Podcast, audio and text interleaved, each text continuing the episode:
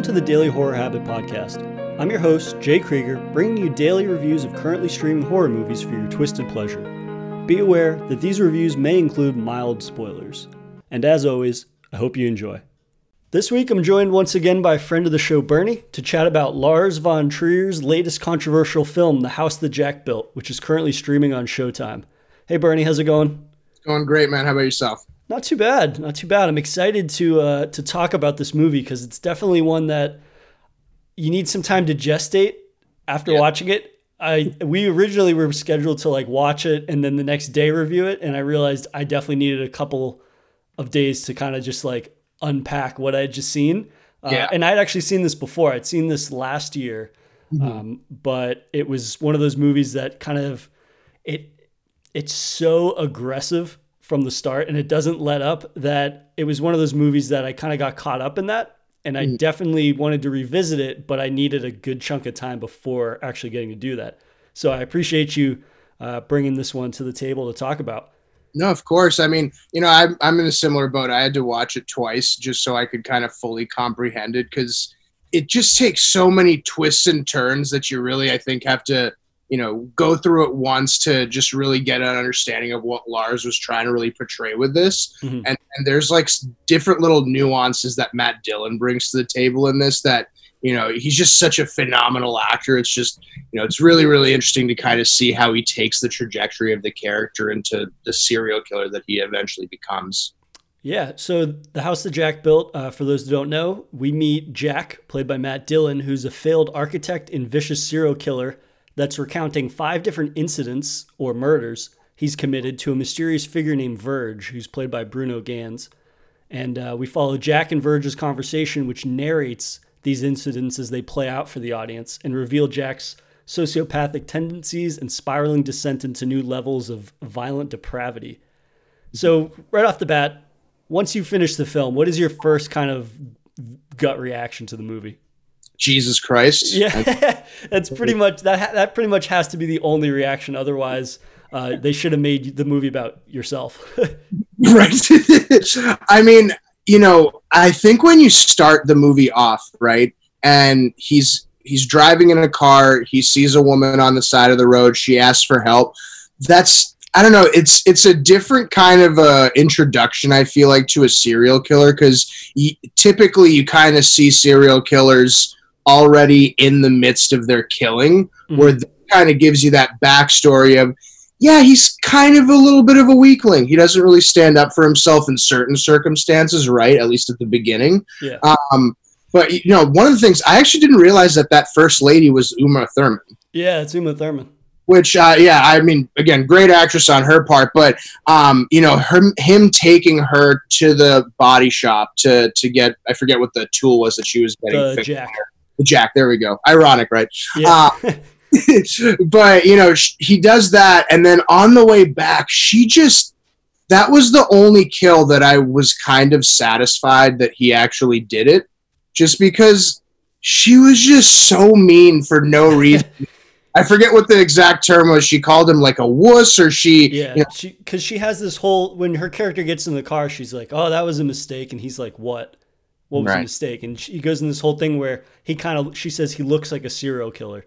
Mm-hmm. but then she is so abusive to this complete stranger and she's like i mean you couldn't really be a serial killer because you're such a wuss. Like you don't have it in you or something like that. And that's when he picks up the jack and just bashes her in the face with it. Which uh, i mean again i'm usually on the side of the victims but that did feel like weirdly satisfying to see that happen. Um, it again it rolls off kind of a series of very unfortunate incidents for people after that. Mm-hmm. Um, but you know, just that start, I think it gives you an understanding of like, okay, this is a character that obviously has very serious kind of social issues. Mm-hmm. And I think that tends to be something that we see in serial killers. You know, one of the reasons that they become that.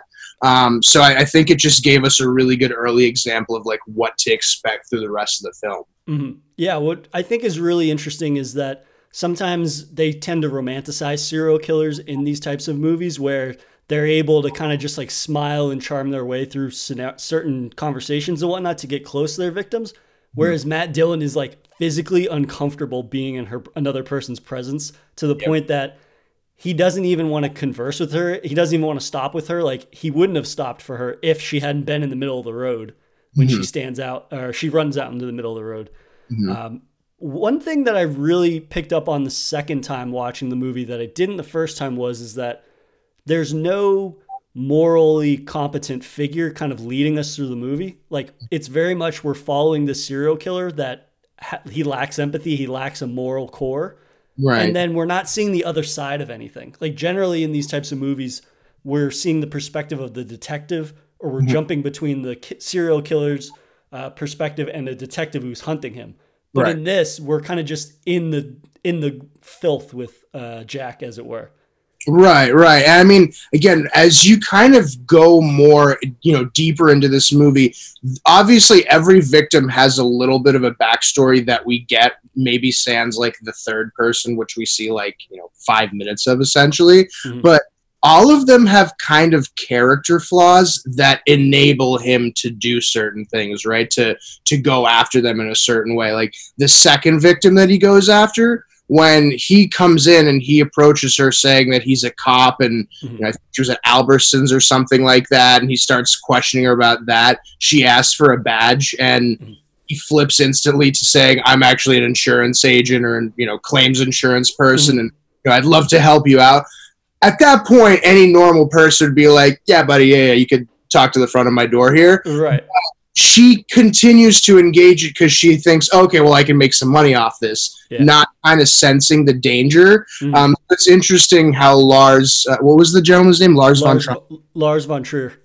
Lars von Trier. Um, it's interesting how he kind of built that up because, again, you obviously feel bad for the the victims in this, but there's also a sense of like, what are you guys doing? You, you should have, you know, like it's at least in that specific mm. one, you should have known kind of where this could be going. Yeah, so I think that scene is a really great instance where he's pretending to be a cop and then he's so awkward he can't even lie properly almost, but he is perceptive, so he starts picking things out from her uh, what he can see through her doorway to like form a story or a narrative to get access to her house. Mm-hmm. But at the same time, he uses each of the incidents to create a new identity for himself almost like there's one later on where he's dating a woman that has two kids and he goes down to this whole he has this narration with Verge talking about like having a family and all these things. But each incident is just an excuse for him to try to live out a life or try to form some sort of identity because his character has no identity at the core. Like that's what it, the first time I watched this movie, the like visceral, repugnant violence was the only thing I could focus on. Yeah. But the on a rewatch, like this is very much like a dark comedy yeah. in a lot of ways. In that, like he is an utter failure and the only thing he can find success in is like killing people like and his character is presented throughout as being this like super informed person who uh, waxes poetics on like architecture he gives basically mini dissertations to verge about architecture wine musicians all these things and yet he can't apply any of these things mm-hmm. so he's just like he touches upon so many different personalities and so many different interests and yet the the flaw. I wouldn't even call it tragic because he's a scumbag, but right. the flaw in his character is that he can't apply any of this to anything that merits anything worthy of a life, basically. Right, right. I mean, you know, uh, again, kind of when you go through that film again and you look at like little nuances through the film, I didn't even realize it at the beginning, um, and I kind of I feel silly to not have seen this, but um, he goes into that freezer the first time and he starts talking about like the pizzas that he has in there. Mm-hmm. And how he bought these off of I forget what the gentleman's name was, but he's like, "Oh, you got a great deal," and then yeah. he one pizza, and then the rest, you know, there's 300 of them just sitting in there. Right and that goes. They taste like shit. Right. Yeah. So it's like you're gonna buy all that, and you're not even gonna test it out. You're not gonna yeah. have a slice or something. So, you know, I think to your point, he comes off. I forget if it's OCD he has or yeah, his OCD. Um, you know, again, you come to this thinking, okay, well, he has some sort of a plan, and you know, he's very meticulous in certain aspects. But again, he's he really is a failure at everything that he's done before this. and the more he progresses the less his OCD is, I guess, affecting him. So Yeah. the more mistakes that he's ending up making, again, thus creating that cycle that even in trying to be a serial killer, he's successful in terms of killing people, but obviously not in the sense of getting away with that crime scot free. Right. Yeah, and I think that that you mentioned the OCD that speaks to this movie really being like as disgusting as the violence is and whatnot. It's hilarious that there's that scene where he finally convinces that woman on the porch to let him into her house. He kills her, which he fucks up. Like he Yeah. tries to choke her and he doesn't even know how long you have to choke somebody for. So he has to choke her twice. And then he's still not sure if he killed her, so he has to stab her after that. And it's like dude, you're supposed to be the serial killer. Like, why do you not know these most basic like parts of your tr- your uh, craft and whatnot? But Right. uh, but then he, Sorry. what I was just gonna say that then he gets in the car and he's about to leave and he starts having this OCD flashback of like all of this blood that he supposedly missed in parts of the house where there would never be blood, especially since he stabs her in the chest. And then there's a uh, there's a cut to him like looking behind a picture frame and there's blood all over the wall and it's like there's never be blood there, but his OCD makes him go in and out of the house like four or five times, even though he hears a cop siren in the distance coming to get him. Right, right. I mean, one of the things that I was I was weirdly fascinated, I guess, would be he tries to give her some sort of I think he mentioned it was chamomile tea, and I know I know he dropped something in there. I wasn't sure what exactly it It was, was but a donut. oh, it was a donut. Okay. Yeah. That's interesting. But I just I was watching that, and again, it went from him being, you know, again, obviously this guy is crazy, but Mhm. it went from him trying to kill her to somehow trying to help her. Mhm. Puts a pillow under her head. He gives her some tea, and you're just like, again, that's where I think a lot of the confusion, I think, or not a confusion, but questioning of like what exactly we're seeing starts to come into play. Mhm. Uh, what part of this movie, if any, did you think that? Uh, what is the gentleman's name? Merge, Merv. Verge. Oh, Verge. Excuse me. Did you ever think that he was like he had multiple personality syndrome and he was talking to himself? You know, so the movie opens and it's all black, mm-hmm. and it's Matt Dillon asking Bruno Ganz, who plays Verge, like he's asking him if there are rules, and I I love that. I mean, it's partly because Matt Dillon has such an awesome voice, but just like the movie opens so just black. It opens black. You don't know what's going on. There's zero context, and he's asking. And all you hear is water, and then you hear him ask like the rules. Like I figured there would be rules along the way, and then you find out that he's talking to this person. They're going on some kind of journey. So I assume that he was dead and that he was going to hell, basically. Mm-hmm. And like Verge is the ferryman, essentially. Ah, okay. Um, we can kind of touch that a little bit Yeah. later. when we Get to that fifth part of the, the movie, but like out of all of the kills, what would you say was the one that kind of startled you the most? So I would say the first time I watched it, it was definitely the one where it's, I believe, the third or fourth incident when he's dating the woman. He's basically trying out this personality where he wants to have a family. It's again, this, an incident is just a way for him to. Obviously, the end is always killing somebody, but it's him experimenting and trying to find a core, essentially, which he lacks. Um, but yeah, that one because it involves him dating a woman as children, and they go. He gives this huge meta, uh, this huge monologue about hunting and the importance of firearms and like culling the herd and all of these things, Yeah. and talking about how you have to respect weapons. And then it snaps to him sniping the kids, picking off the kids and the wife one by one, and it's obviously horrifying and graphic, and especially um, if you watch the director's cut, like it's on the movie's only an extra minute uh, long, but those 60 seconds add up in terms of just like making the gore longer, those moments a lot more graphic, um, which is rough still to watch. So initially, that was what stood out to me because it's like, yeah, it's kids getting killed, which is super fucked up and in more graphic detail than you see in most films. Um, but I think on a rewatch, it would be the one where he's dating another woman, Riley Cano, uh, in the apartment building, and just the way that he treats her Yeah. is like he's just being this misogynistic piece of shit and saying like you're so dumb and all of these things, and that on a rewatch is the most frightening part because that's the most realistic part of the movie yeah. Very like much. the idea like the violence on a rewatch is a little is more comical because it's so over the top and it's so ridiculous. Right. And it's not as shocking anymore because it's a rewatch. But with that, like the dialogue and being so abusive to her verbally and obviously later physically abusive, but it's like that is such a realistic portrayal of people that are actually out there in the world in probably vast numbers. Yeah. That just like that belittling of her was so disturbing to me. And Matt Dillon overall does such a phenomenal job that that scene really like fucked me up in a way that even Matt Dillon talks about in an interview. He said that that was the most difficult part of the movie for him to film because he's supposed to have no empathy, uh, show no empathy, and this woman is acting all terrified, and it's like it's a very awkward dynamic to be having.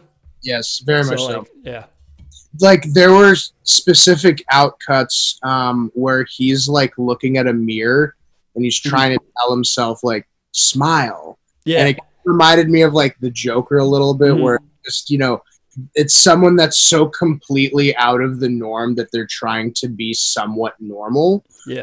Um, and you know, did you I know? Did you notice those pictures were people that he'd killed? Say it one more time. The pictures that he had around the mirror of all the different um, expressions were all people that he'd killed.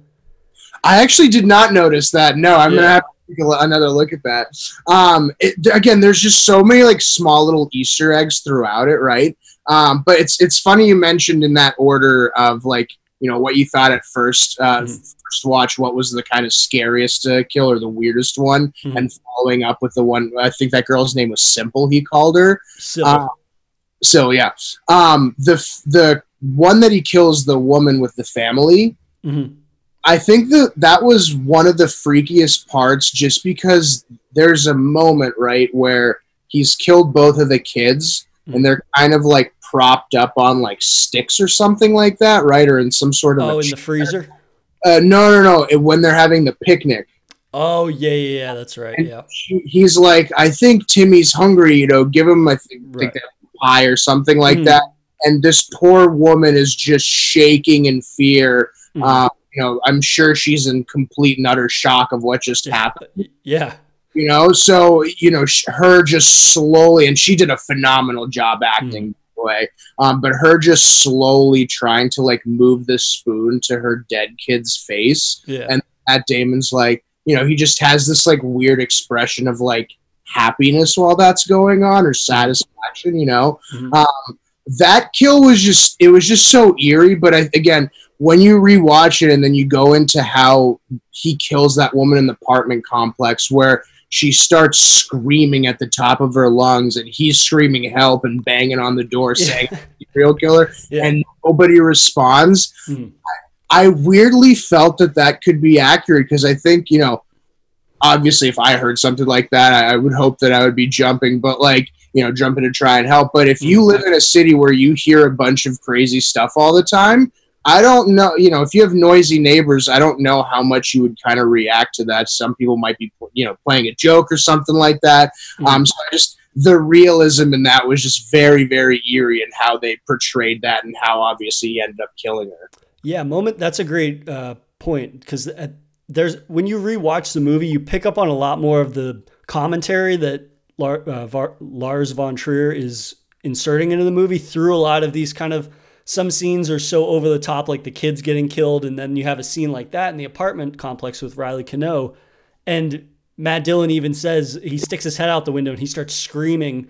He's just like, no one wants to help, and it's Right. like that's uh, Lars's uh, opportunity to kind of be like, as a society, we've stopped caring about each other in a lot of ways. And it's like, again, it's to a ridiculous degree where there's even a cop outside Yep. at one point. And like when Matt da- when Matt Dillon walks in and he's on the crutches, the cop gives him a ticket. But then when uh, Riley Cano realizes that he wants to hurt her, she runs outside and she's pleading to the cop. And Matt Dillon comes out and he gives this like drunken act of saying like I have abused this woman's love and trust in me, like a sob story to the cop. The cop is just like, okay, yeah, I, I hear you, ma'am. Take him back upstairs, and the cop just drives away. And it's like, it's beating us over the head with the fact that like society as a whole has stopped caring about people, and it's just played out in this super disturbing and vi- over the top violent way. very much so, very much so. I mean, at least the cop didn't beat the guys in this case, Uh, but yeah, that was he showed some restraint. I think. but you know, kind of going after that, what was your thoughts on, you know, his killing of the guy with the full metal jacket bullet, Mhm. and eventually going into that freezer where he had, you know, I, I couldn't remember if there was like four or five people tied to a post. Yeah. You know, I think he alluded somehow to this being something that the Nazis did on the Eastern Front. Um, what was there any other kind of symbolism or any other things that you kind of saw for that that alluded to it? I mean, yeah, he goes on. He goes into like an, again. The film is intercut with him ta talking to Verge, and then he gives these long-winded exposition for all the different things that he's doing, uh, which I'd like. I think we should talk about next after this part, just because it's like such a prevalent part of the movie, and given the movie's two and a half hours long, and he ha- goes on these long kind of diatribes. I think we should uh, comment on next, but other than saying like the reason that he's using this is he needs to find an efficient way to kill people now because he's trying to kill so many people at once. Um, it kind of just speaks to him spiraling because, like you said earlier, he loses his OCD or he gets over it the more he starts killing and more frequently. Right. And there are no repercussions the entire movie for anything he does. So he becomes more and more um, careless in a lot of ways. That like he wants to get caught, basically. Like at one point when uh, he moves the woman's, he almost gets caught by the cop when he kills that woman that he was on her porch telling her that he was a cop.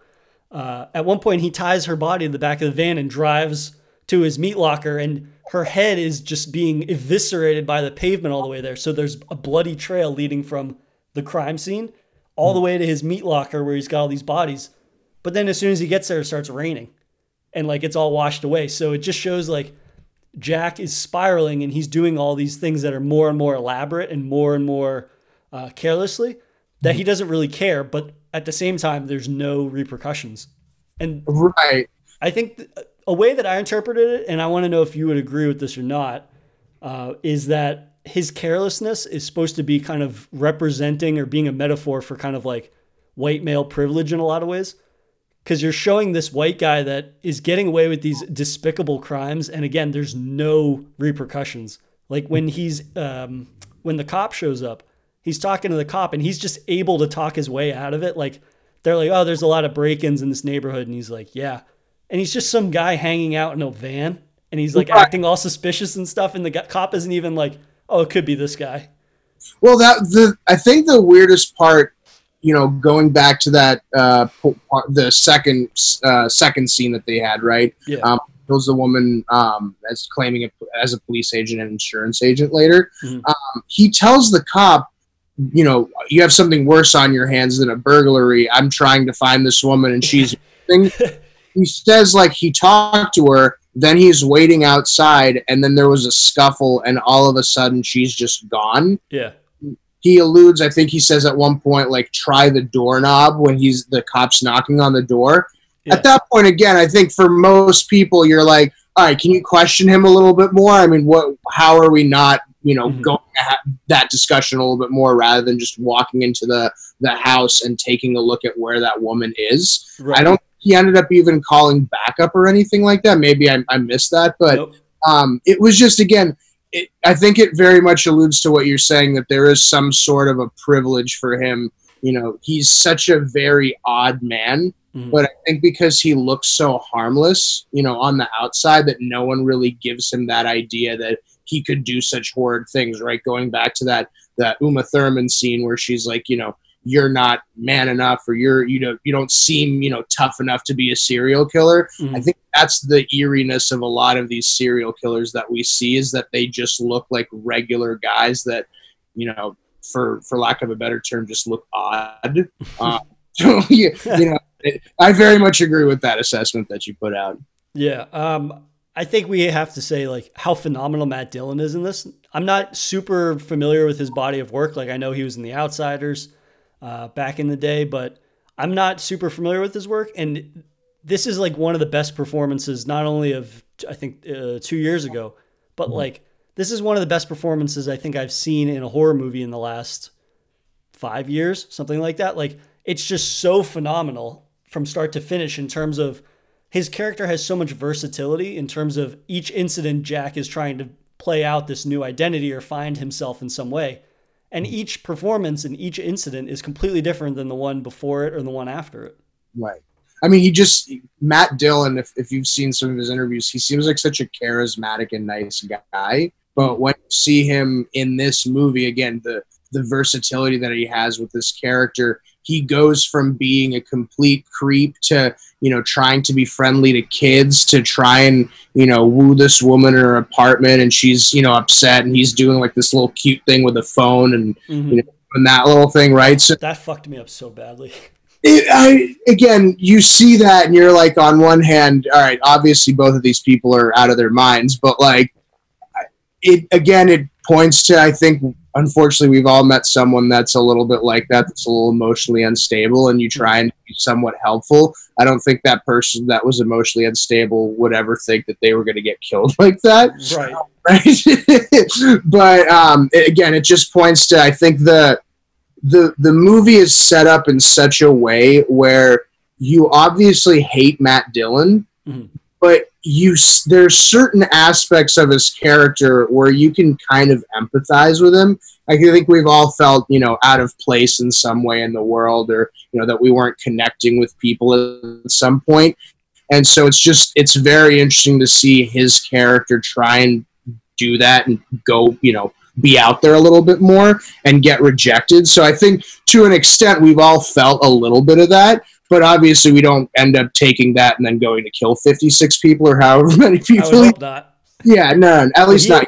He has that great line. I mean, speaking to the body count, not that it's super important, but uh, when he's talking to Sybil and he's like, uh, oh, what does he say? He says, oh, it, uh, it's 61. And she goes, a minute ago, you just said it was 60 people you killed. And he's like, yeah. And now it's 61.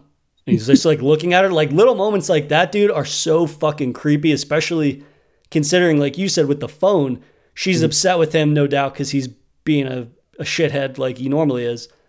And so he puts a phone in front of her and goes in the other room after, and he's like, because she said, I can't even look at you or something like that. And he, now he's doing this like, this cutesy thing with the phone in the other room where he's apologizing for being a shithead and all this stuff.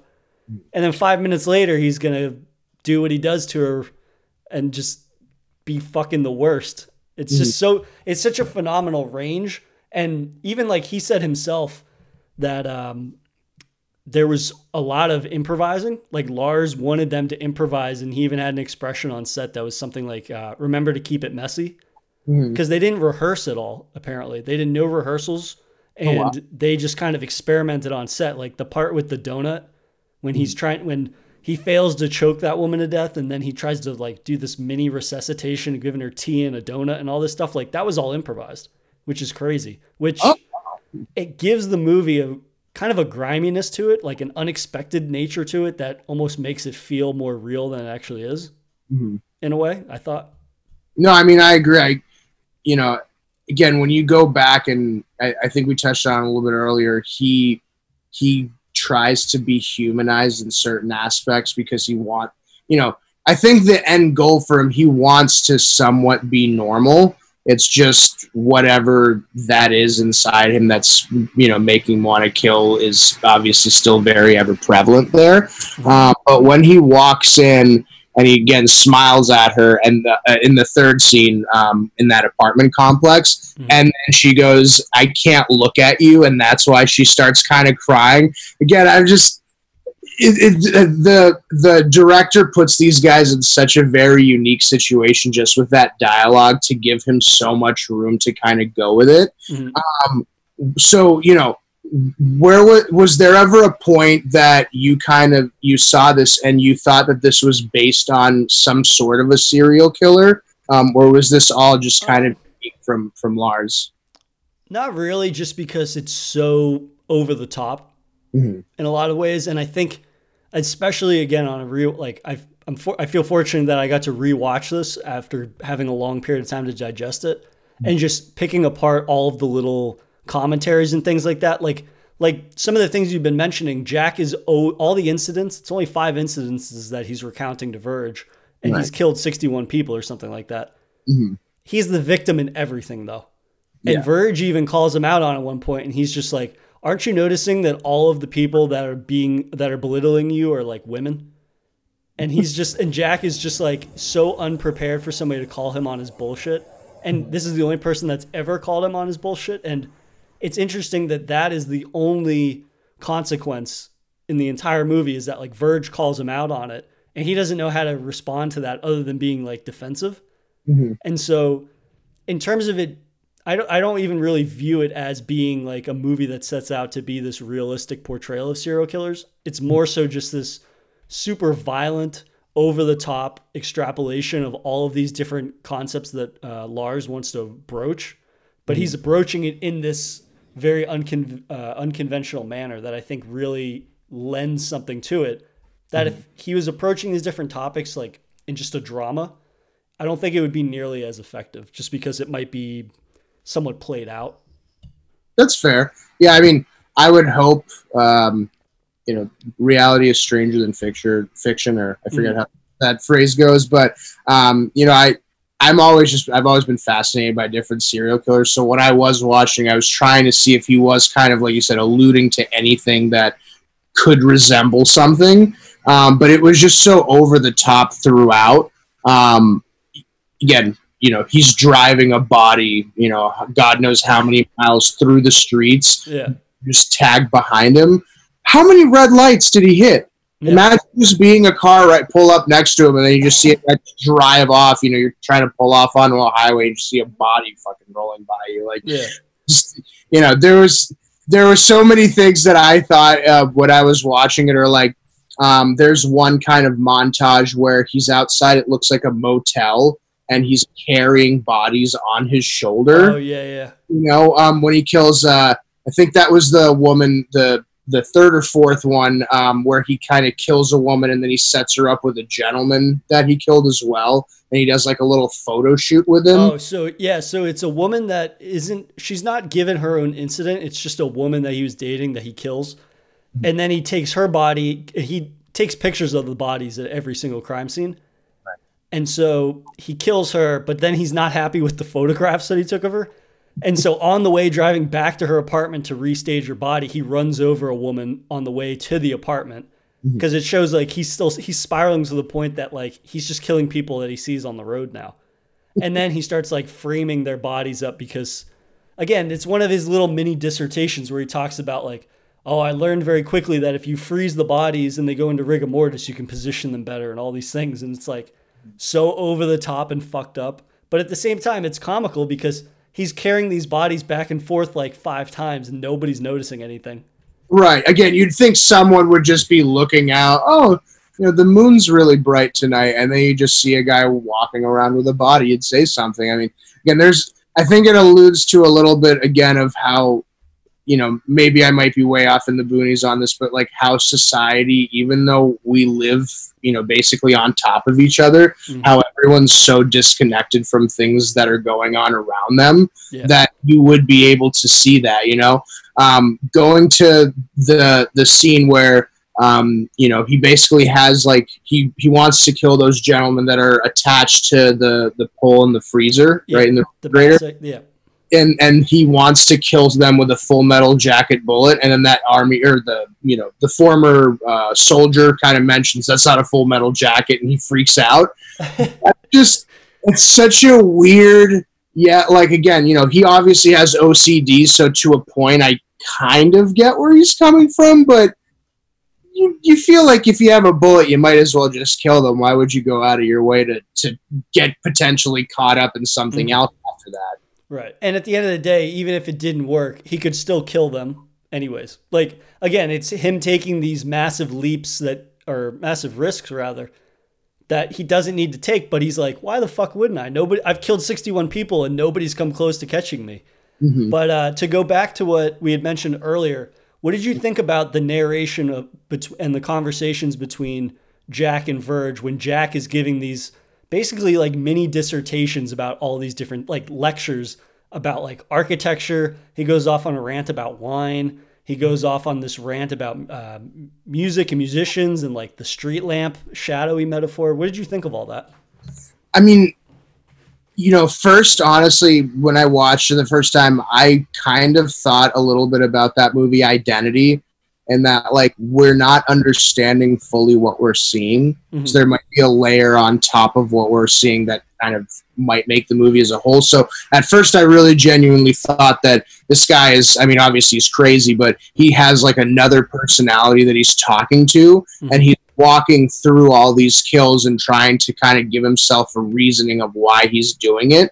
Um, and that reinforces his own kind of self worth, I guess, you know? Mhm. um i it was strangely fascinating because again you go through like when he's talking about building his home Mhm. and there's that montage and he's talking about like what it would mean to him and then it cuts to him like uh, i think it was like uh, in between that he's building like a paper house and he Yeah. just starts smashing it with both hands monkey Yeah. and like, again you're just like at the end of the day even though he's obviously crazy and he obviously has these like you know he's a grown man but as a just as a person as maturity he's a child Yeah. he doesn't know how to handle anything that's not completely perfect in that sense Yeah, absolutely. Um, I so initially on my first watch, I hated those sequences just because I was like, this is detracting way too much from the narrative that they're telling. Right. On a rewatch, though, it really stands as an example of his narcissism, of him trying to flex his brain and all of his intellect, even though he can't apply that intellect. He still has intellect. So he his way of shining basically is just to spew that intellect unfiltered at people. And I think I respected the fatigue that comes with those because some of those scenes go on for like five minutes, five or seven minutes at a time. I respect the fatigue that those can have, and I still felt the fatigue on some of them, especially when he starts going on this rant about the wine and the process between the wine and avoiding rot and all these things, because it shows like he's so up his own ass that he's going to talk to Verge ad nauseum without giving Verge a moment to butt in sometimes on just these random topics, and he controls the show in a lot of ways. yeah it's again it, there's so many things that you can take from those uh, those moments and i think again you know even watching it twice i probably missed certain different nuances that were going on or certain little kind of you know easter eggs that might have you know kind of given me a bigger glimpse of what was actually going on throughout that movie. Mhm. what was your what were your thoughts at the end where um, you know basically he's in that that refrigerated scene and he drops into you know i didn't really understand It's basically he's dropping into hell. okay. So yeah, so at the end when he is about to kill all those guys, now that he's got his full metal jacket bullet, he's become so careless that he's committed a double murder essentially, and he drives the police car all the way to his meat locker, and he leaves the sirens on so the cops find his meat locker, and just as he's about to break in to, or sorry, as the as the police are about to break in, he finally opens up that back freezer door that he couldn't get into, and Verge is in there, and he's just like, "What the fuck is going? Like, I'm completely crazy now. I'm seeing people." Mhm.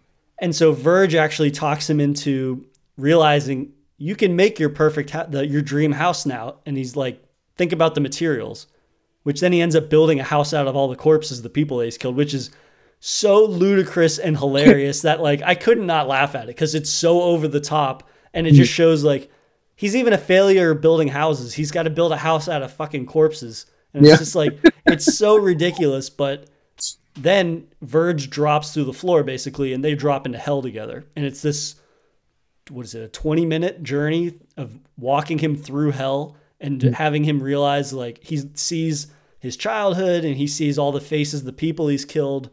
Um, that scene in general, though, I think is probably the weakest part of the movie for me. 100% agree That's a sequence that I think could have had the same impact had it been five minutes.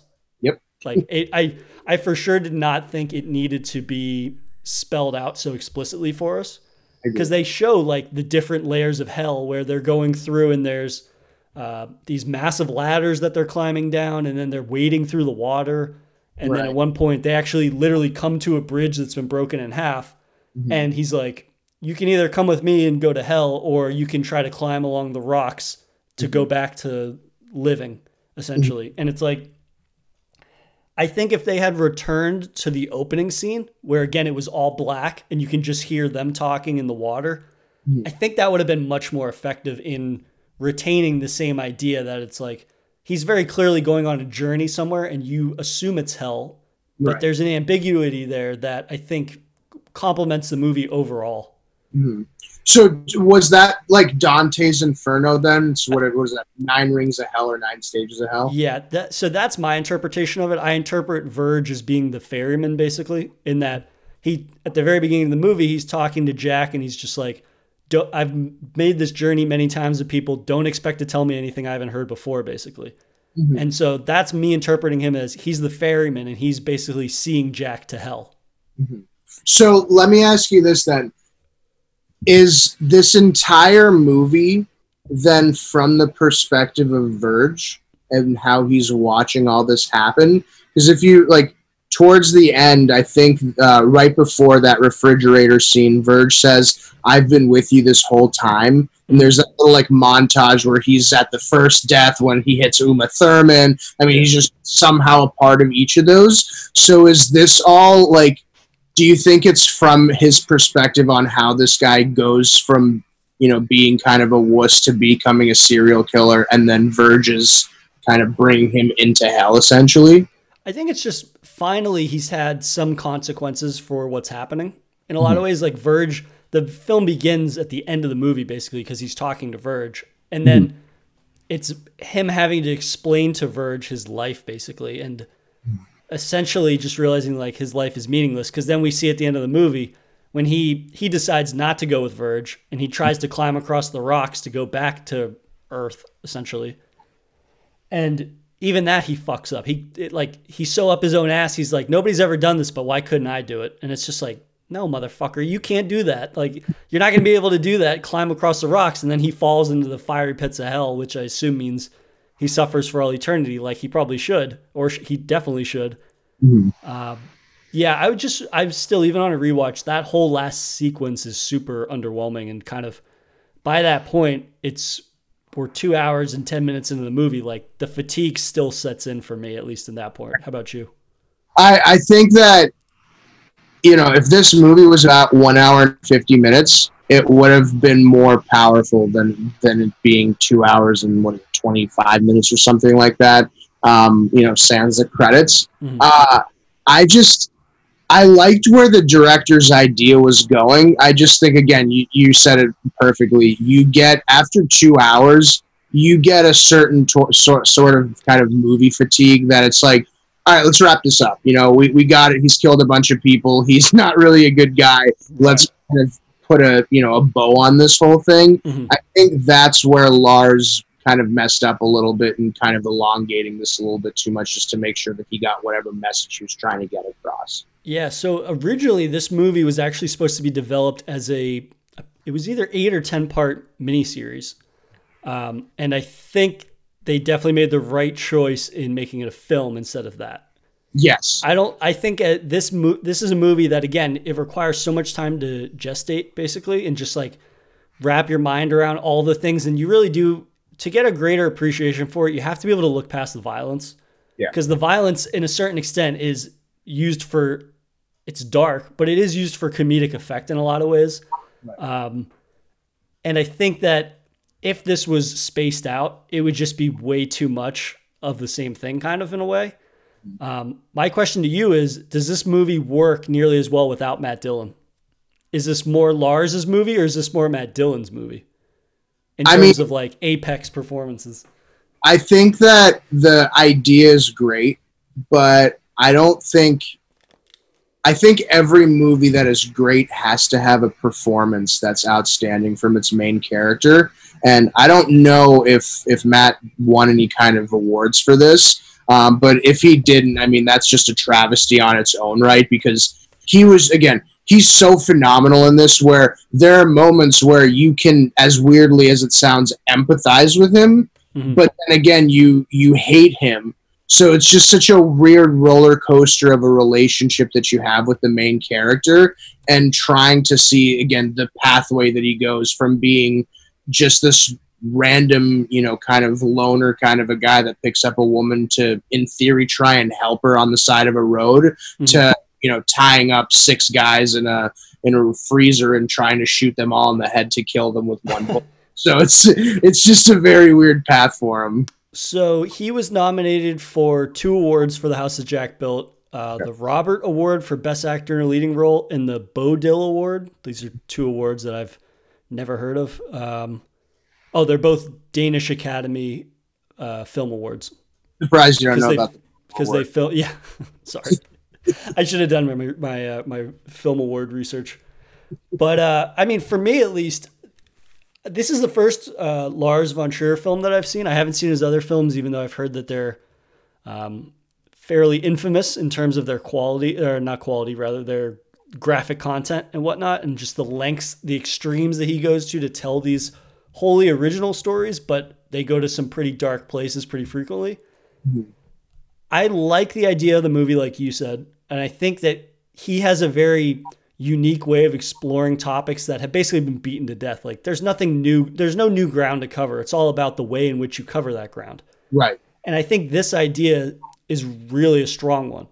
Mm-hmm. At the same time, though, I can't imagine enjoying this movie as much as I did if Matt Dillon wasn't in it, given how stunning his performances and the versatility that he's able to uh, approach each of the incidents with, basically. And just, it's such an uncomfortable movie to watch. And it's largely in a film also where the director's encouraging people to like keep it messy, like he says, and to improvise and no rehearsals. Like, that's an incredible amount of responsibility and it gives a lot more ownership to the actors i think mm-hmm. in terms of just like taking this core idea but then really making it your own and it's an instance where if it wasn't matt dillon who's to say that somebody would be able to approach it and have the same result in improvising like he did no 100% i mean it's it's kind of one of those things where you're happy that you we don't have to play that guessing game you know it's the same thing of like you know, I can't imagine Breaking Bad without Bryan Cranston, right? Um, I'm sure it would be a great series, but it mm-hmm. still wouldn't have the same kind of oomph that it has with him involved. Mm-hmm. Uh, again, that's just what you get when you hire a world class actor like that.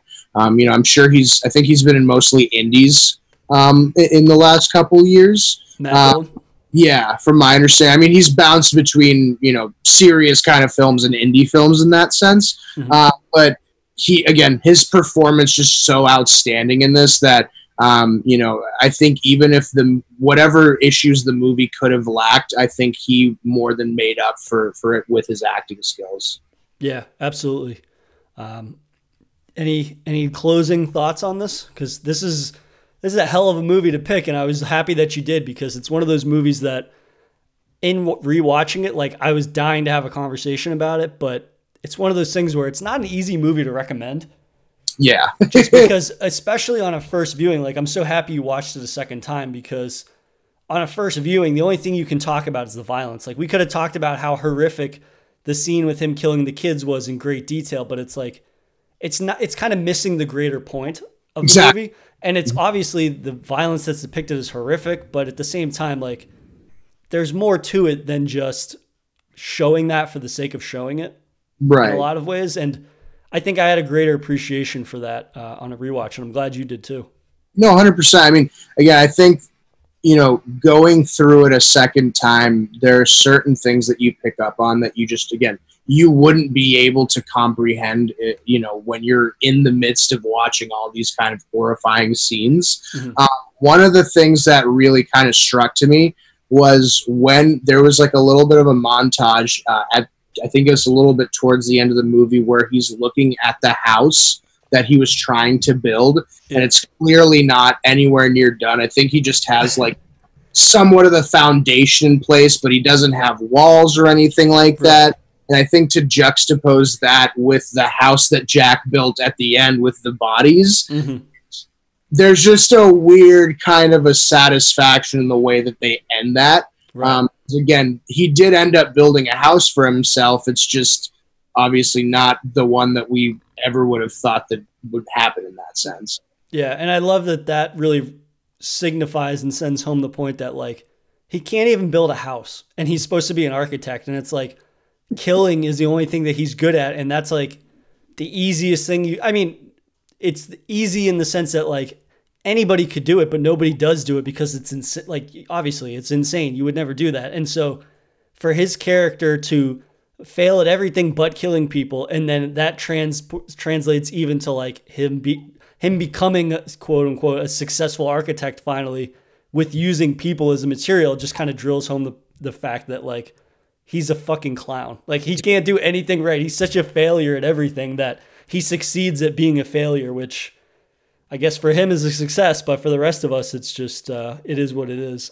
Very weird. Yeah, I think I think the biggest takeaway from from this that our listeners can get um, is that you said that killing is easy uh, right there. So yeah, that's going to be the uh, the iTunes review. One star. Host Jay Krieger says killing is easy. Not going to be going to any barbecues for you anytime soon. you're on you're on my my good list though, so you're good. It's not comforting, but all right, I appreciate. It. Interpret that how you will, but. uh Hey man, I was thrilled to have you on again. It's always a good time uh, linking up with you and talking movies. So I appreciate you coming on. No, of course. Like I said, I'm I'm always a, a big fan of all your guys' work. So you know, anytime that I can come on and, and chat with you about this kind of stuff, it's it's my pleasure, man. Anytime you got an open invitation, man. I appreciate it, buddy. Thank you, man. Thank you.